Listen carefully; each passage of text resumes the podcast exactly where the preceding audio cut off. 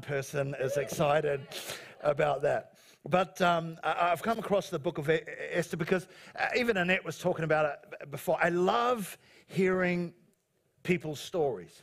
You wouldn't believe, even in this room, some of the stories that are there. If I asked you and you shared and crazy stuff. Some of you have been through some very, very difficult and tough times. But I love hearing people's stories, how they persevered through tough times, how they faced adversity and fought against the odds and came out on top. And if you've been around the Bible for a while, you know the Bible is full of those kind of stories that can encourage us and inspire us as people, whether it be the Joseph of Genesis, mistreated by his brothers. You know, we actually sang that a part of that song that we just sung before, the battle belongs to the Lord. And in fact, just can I say this, when we look at the book of Esther, that's what the story's about.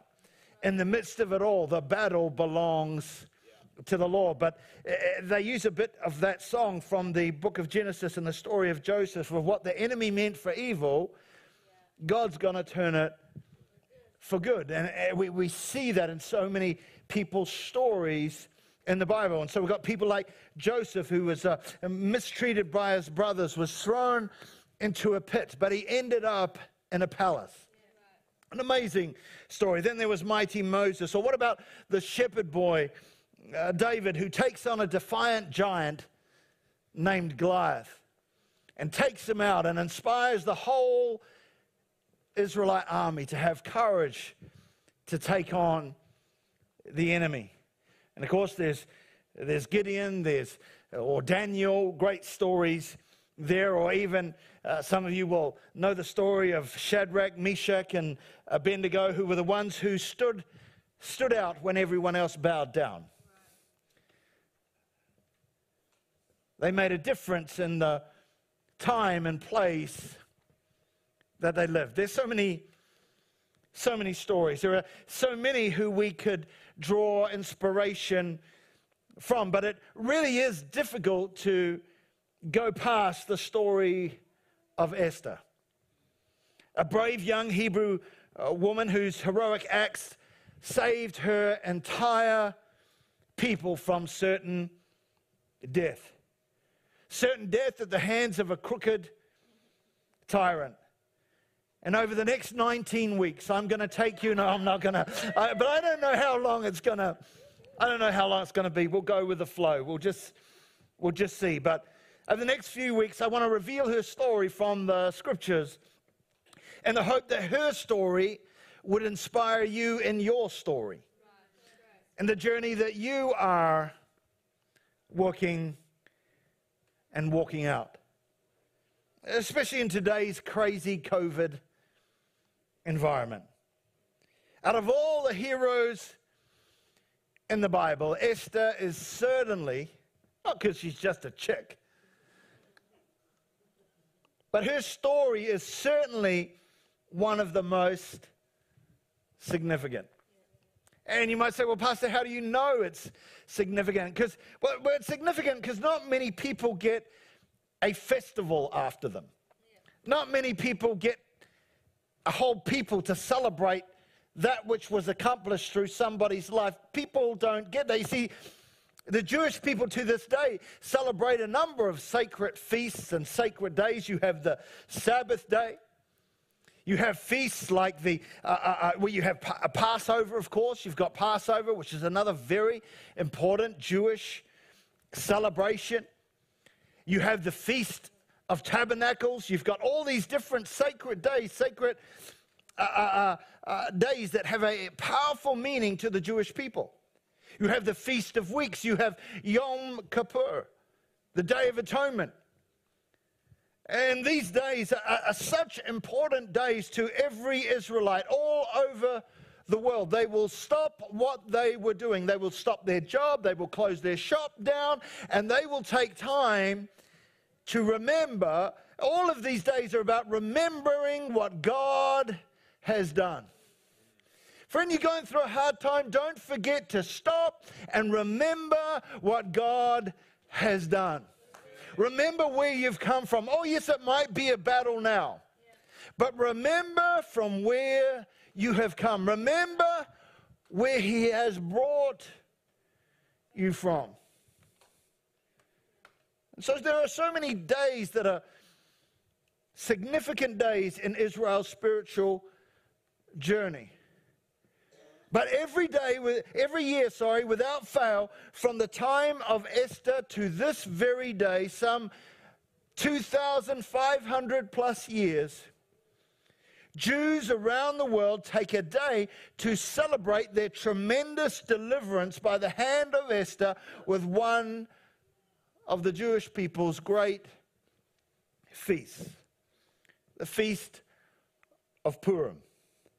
And out of all the Jewish feasts, it is Purim, which is regarded as the fun festival.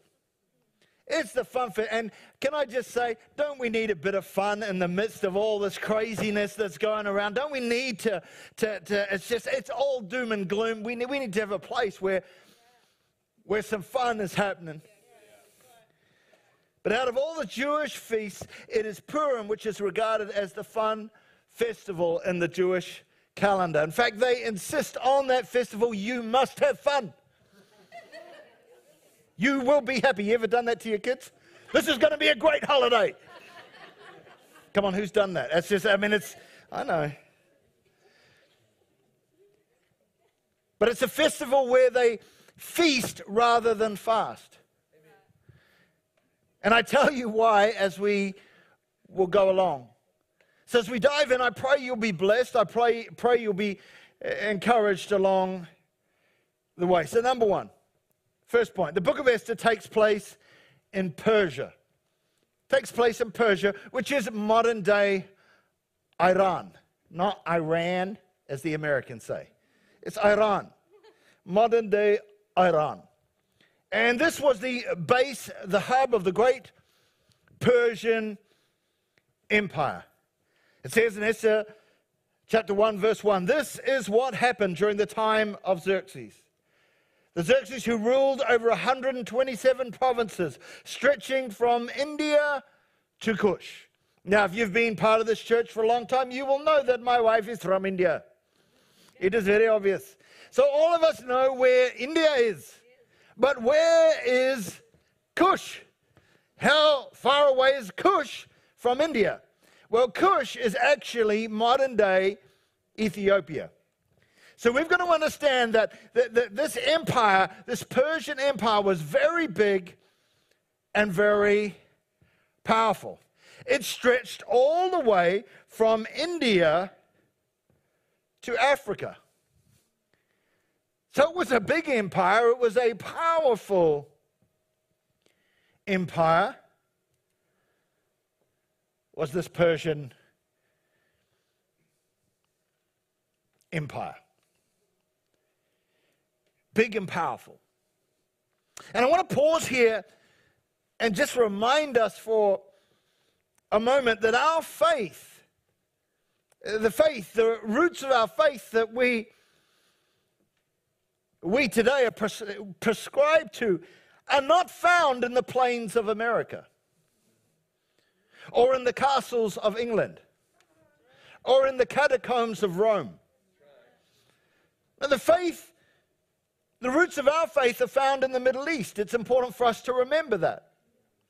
They're found in the Middle East from a small land now known or called Israel. You know, when we sing the hymn on a hill far away, stood an old... the emblem of suffering, shame. You know the song. But, well, some of you do. But we've got to understand when we sing that song, when we talk about on a hill far away, when we turn our gaze towards that hill, we do not turn our gaze to the west. That's right. We turn our gaze to the east. Yeah. That's the roots of our faith. We turn our gaze to the east, to Jerusalem. It is there that the Messiah came. It is there he died that we might live.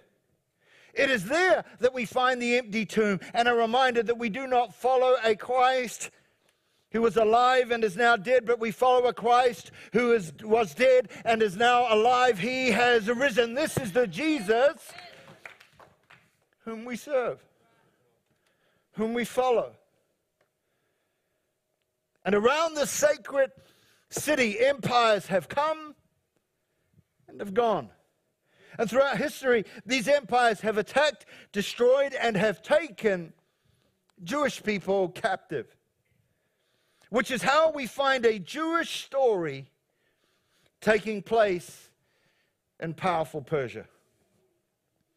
See, although in the Bible we find the book of Esther, if you look at it, and I've brought my big Bible today, because just, can I say, off the phone, it's not the same. Because you don't get depth. You don't get the context of how stuff happened. It's just scroll, scroll, scroll, swipe, swipe, scroll, push, copy, paste. But when we look at the Bible, we can get some context of history. And so when we look at the book of Esther is found before Psalms and the book of Job. It's right back here. But the Bible is not, the way it is laid out is not in a chronological order. That just means, that's a fancy word for saying the way the events took place. It's not laid out in that way. And so although you find the book of Esther here just before Job, it really should be, if we're looking chronologically, pretty fancy, right? It should be here, after the book of Daniel. That's where it sits in the order of time that it happened. Now, so does Nehemiah, so does Ezra, so does other things. They're not in a chronological order. But I'm just trying to help you understand where it sits in the time and events that took place. See, the Babylonian Empire to which Daniel was in was conquered by the Persian Empire. They came and took over. The Babylonian Empire, of course, is modern-day Iraq. Not Iraq. It's Iraq. And so when you stop and go, man, look at these wars they're fighting, can I just tell you, Iran and Iraq have been fighting for a long time. For a very long time. But as you know from the book of Daniel, the Babylonians took captive many Jews and they brought them to their land to teach them their ways and to teach them their culture. Don't live according to your Hebrew ways, live according to our ways. Can I just tell you, that's what the world wants to do today too. And you know that brought heartache for many Jewish people as they were taken from their promised land, from their homeland, and taken to a land they did not necessarily want to be in. You know the Psalm 137, or if you don't know the Psalm, you at least know the song by Boney M. You know it, by the rivers of where we sat, there we, when we remembered. Some disco lovers here, I can just tell right now. The song goes on to say, they carried us away to captivity, required from us a song. Now how can we sing the Lord's song in a strange land? That's my Jamaican for you. But which is how we find, and this is how we find Jewish people in foreign lands. This is how we find a Jewish story about a young Jewish girl taking place in powerful Persia. Now the book of Esther, when it begins with a party. A big party. It begins with a feast and a festival, a royal banquet, which brings me to the second thing I want to say, or want you to take note of about the book of Esther is, it's number two, a book of banquets. It's a book of banquets. There's a lot of parties, a lot of banquets, and a lot of feasts. In fact, there are 10 chapters in Esther, and there are 10 banquets. and three of them are in the first few verses. So there's a lot of partying in Persia going on. And I tell you this as it's why, or one of the reasons why, the festival of Purim, and we'll go through that as we walk through this book, it is one of the reasons why that Purim is about feasting rather than fasting. It's a celebration. They've been delivered. They've been set free. And part of the theme, if you like, throughout Esther is the whole theme of banquets and meeting and meals together and festivities and banquets and eating and all these kind of things. And that is why the festival of Purim is more about feasting rather than fasting, which is quite opposite to many of the other Jewish kind of holy days. It repeats that theme all the way through. Like I said, in chapter 1 alone, there are three feasts or three banquets, but none of them is quite like the first banquet in the first chapter of Esther. It says in Esther chapter 1, verse 2, we're up to verse 2, come on. At that time, King Xerxes reigned. He didn't resign. He's staying in his job. At that time, King Xerxes reigned from his royal throne in the citadel of Susa. And in the third year of his reign, he gave a banquet for all his nobles and officials, the military leaders of Persia and Media. Now, when it's talking about Media, it's not talking about the media. Just to be clear, in these days and politics and all that kind of thing, it's not talking about the media being there, although I do believe the BBC was there, the Babylonian Broadcasting Association. I think they were there trying to catch out what was going on. No, media just means the people of the Middle Lands, the people of the Middle Lands. So the military leaders of Persia and Media, the princes and nobles of the provinces were present for a full, listen, 180 days. You've had anyone ask you for dinner for 180 days.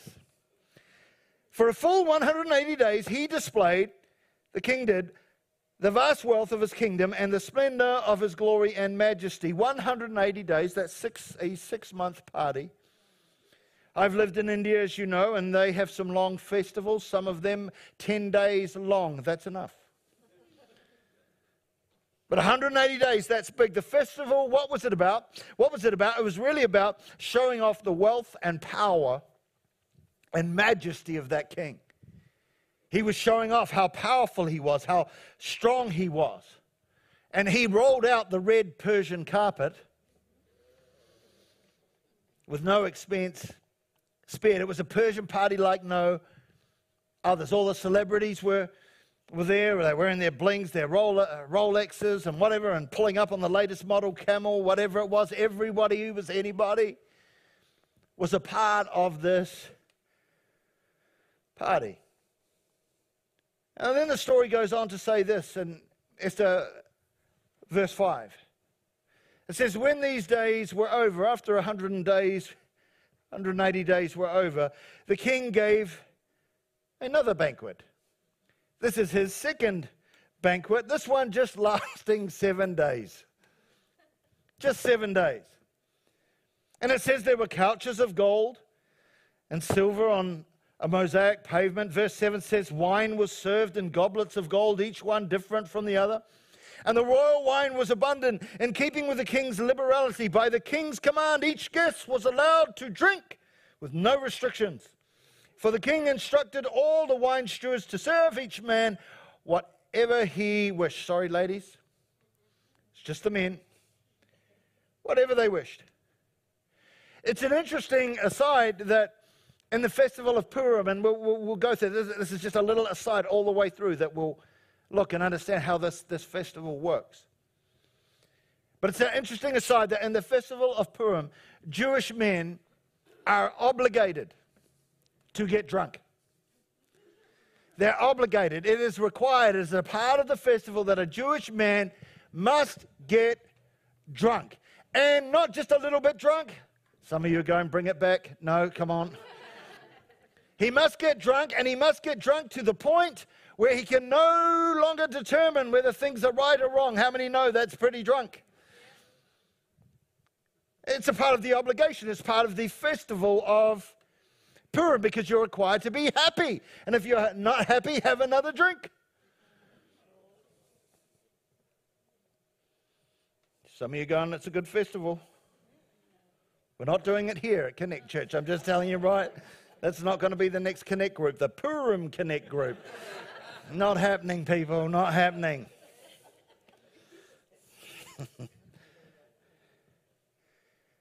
And so for the last 2,500 years, once a year, Jewish, even Orthodox Jewish men who would never do it on any other day, they will get drunk. You just YouTube it. There's some funny things there. It's a feasting day, not a fasting day. And you can understand why when you see the theme of the book, how that starts to come out. But how many know that when men get drunk, bad stuff happens? Right. Hopefully not from experience. Not here, but it's the other services we're worried about, isn't it? But we know when men get drunk, bad stuff happens. And that's what happens here. King Xerxes, of course, he's been drinking for 7 days. He won't be driving his camel home tonight. He's over the limit. But here's what happens in Esther chapter 1, verse 9. It says, Queen Vashti also gave a banquet. That was his wife, his queen. Queen Vashti also gave a banquet for women. This is the third banquet. We're only up to verse 9, and this is the third banquet in the story. Queen Vashti also gave a banquet for women in the royal palace of King Xerxes.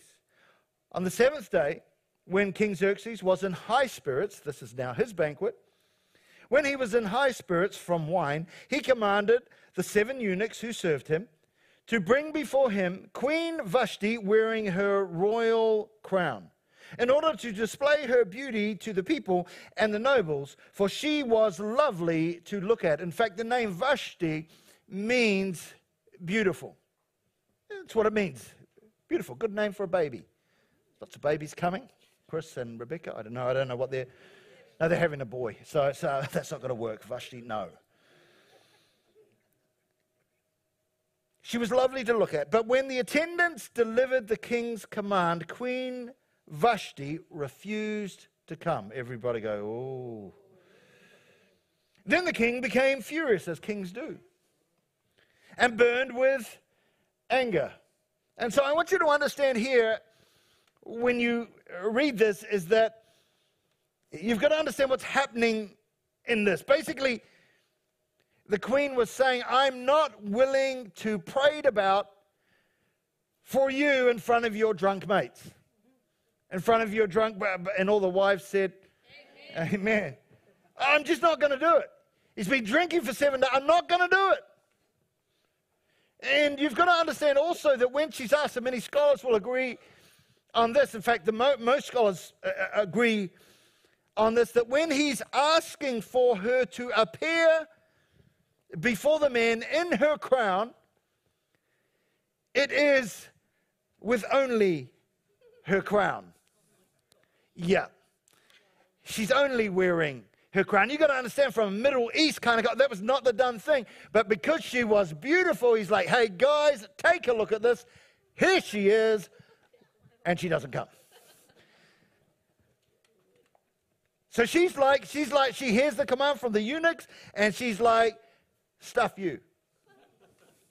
In whatever Persian. I don't know what that is in Persian. She's like, stuff you, I'm not coming. And we all say, good on you, Queen Vashti. I mean, what was he doing? What was the king doing? He was treating her like property. And in those days, maybe that's how they thought. That's how they observed. The woman's place was not one of power, not one of privilege.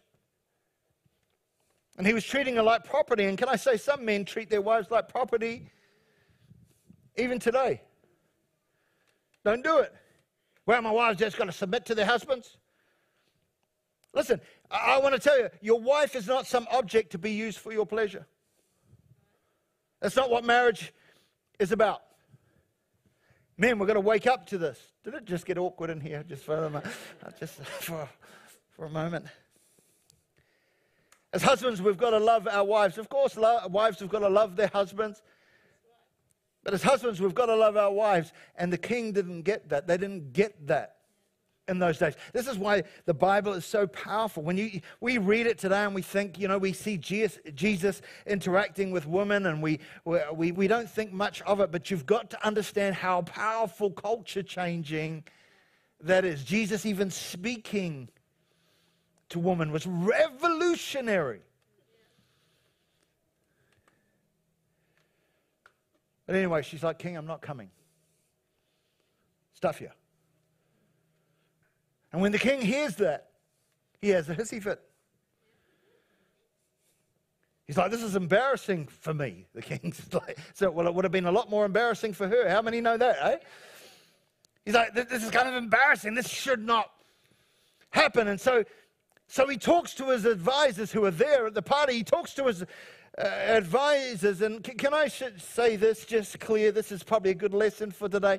Don't take advice from drunk people.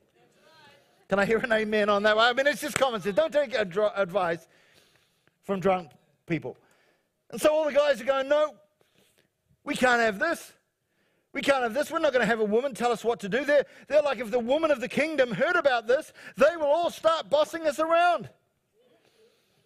We can't have that. And because remember, you've got to understand where were all their wives? Their wives were with Queen Vashti at the party. And so they would have seen the order come in, and then suddenly Queen Vashti says no, and they're like, you go, girl. But unfortunately, it didn't go well for Queen Vashti. She ends up, because of her unwillingness to obey the king and that instruction, she ends up losing her crown, losing her position, never to come before the king again. And chapter 1 comes to an end. But it's interesting to me how chapter 2 starts. It says later on, Esther 2 verse 1, it says later on when the fury of King Xerxes had subsided, he remembered Vashti and what she had done and what he had decreed about her. He had an oops moment. In the Message version, it says he had second thoughts about what he had done, kind of like a lot of people after a night on the booze. He had second thoughts about what he had done. And it says this, and I'm reading from the Message paraphrase because it just tells it in a story form. It says in Esther 2 verse 2, it says, the king's young attendant stepped in. They could see the king was upset. The king's young attendant stepped in and got the ball rolling. They said, let's begin a search for beautiful young virgins for the king. Let the king appoint officials in every province of his kingdom to bring every beautiful young virgin to the palace complex of Susa and to the harem run by Haggai, the king's eunuch who oversees the woman. He will put them through their beauty treatments. Then let the girl who best pleases the king be made queen in place of Vashti. And it says the king liked this advice and took it. Duh, he's a guy. And so here we have the first version of The Bachelor. Taken right out there.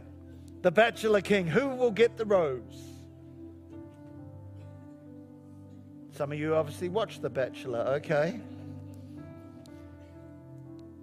And here is where Esther enters the story. As Vashti exits, Esther enters. See, Esther is a Persian name. Esther is a Persian name. It's not her real name. Her real name, she is a Jew. Her Jewish name was Hadassah. The name Esther means star. And there's no doubt she's the star of this story. But in Hebrew, one of the root meanings of the Persian name, Esther, is to hide. And she hid her nationality. One of the meanings is to hide, to conceal, to be hidden. And of course, as we will discover, as we move through the book, Esther was someone who hid her nationality. She didn't want it to be known. She concealed her Jewish identity. But in this book, it's not only her nationality that's hidden. There are many things concealed, many things that are hidden in this book. God is hidden. God is hidden. God is concealed. One of the most interesting things about the book of Esther is the fact that there is, and this is my third point, no mention of God in the book. None at all. He's hidden. He's concealed. The book of Esther, in fact, differs from pretty much every other book in the Bible, and that it is one of only two books in the Bible that have no mention of God, the other one being the Song of Solomon. In Esther, God is not mentioned at all. The law of God is not mentioned at all. That which comes from the first five books of the Bible, Genesis, Exodus, Leviticus, Numbers, Deuteronomy. It's not mentioned at all. God is not mentioned. The law of God is not mentioned. And that's why among scholars, among many Jewish scholars, they say this book should not be in the Bible, for it has no religious value. God is not mentioned in it. It shouldn't be here. And I just say this: God puts whatever books He wants in the Bible. And if He wanted it in the Bible, it's going to be in the Bible. But see, when I read that, I love the fact that God is not mentioned. I love it. I think the author has done that on purpose. Here's the thing. If you didn't know that, if maybe today you've just discovered, oh, I didn't know that God is not mentioned in the book of Esther ever, anywhere. I want to tell you this. You would never read that book and go, God is not in that book. Oh, He might be hidden, He might be concealed, but you would never read that book and get out the other side and go, oh, I didn't see God. I noticed that. Most people, you won't notice it, because you can see God's sovereign hand right throughout that book. Even though He's concealed, even though He's hidden, you can see His sovereign hand at work. See, that's the beauty of this. The beauty of this book is that God is assumed. He's there. You can't miss Him. He's at work. It's like that song that we sing, even when I don't see it, you're working. You know, we've talked about it another time, but it's valid here. Even when I don't see it, I can't see you, God, but you're working. Even when I can't feel it, you're working. He doesn't stop. He never stops working. He's a way maker, a miracle worker, a promise keeper, a light in the darkness. My God, that is who you are. And although He's concealed in the story, He's at work. And I want to tell you that sometimes it can feel like in your life He's concealed in the story, but you've got to understand He is at work. I don't know about you, but I wake up every morning and God is assumed in my life. I'm not going, He was there last night. Where is He? I better find. No, He's assumed in the story.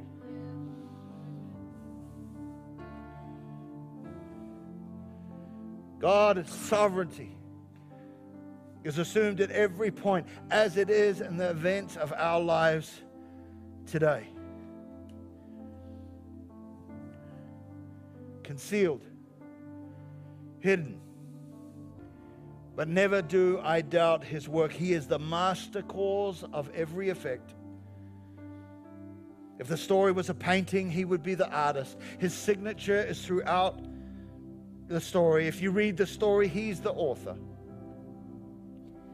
And A.W. Pink said this: God is working out His eternal purpose not only in spite of human and satanic opposition, but by means of them. Which means no matter what you're going through, no matter what you're struggling with, no matter what is happening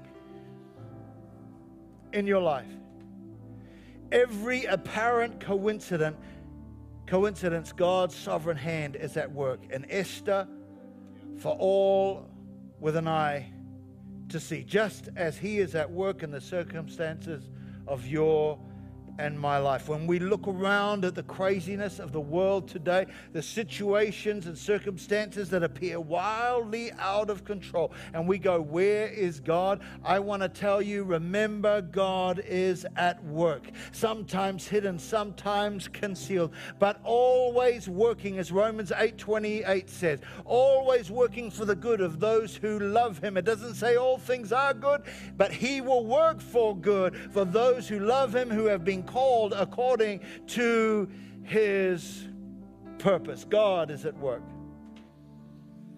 And that's why I don't believe there are any accidents. If you're here today and you ended up here by mistake, and you or somebody brought you along, it's never an accident.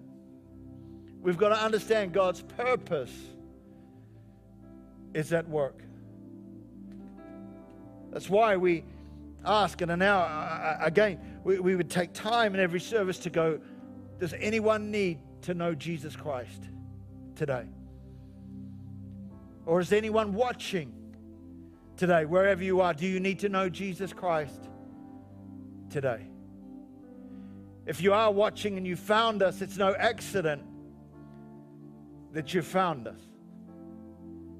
For He's found you and calling you. Would you give your life to Christ today? Would you bow to Him today? Every head bowed and every eye closed. Let us pray this prayer together.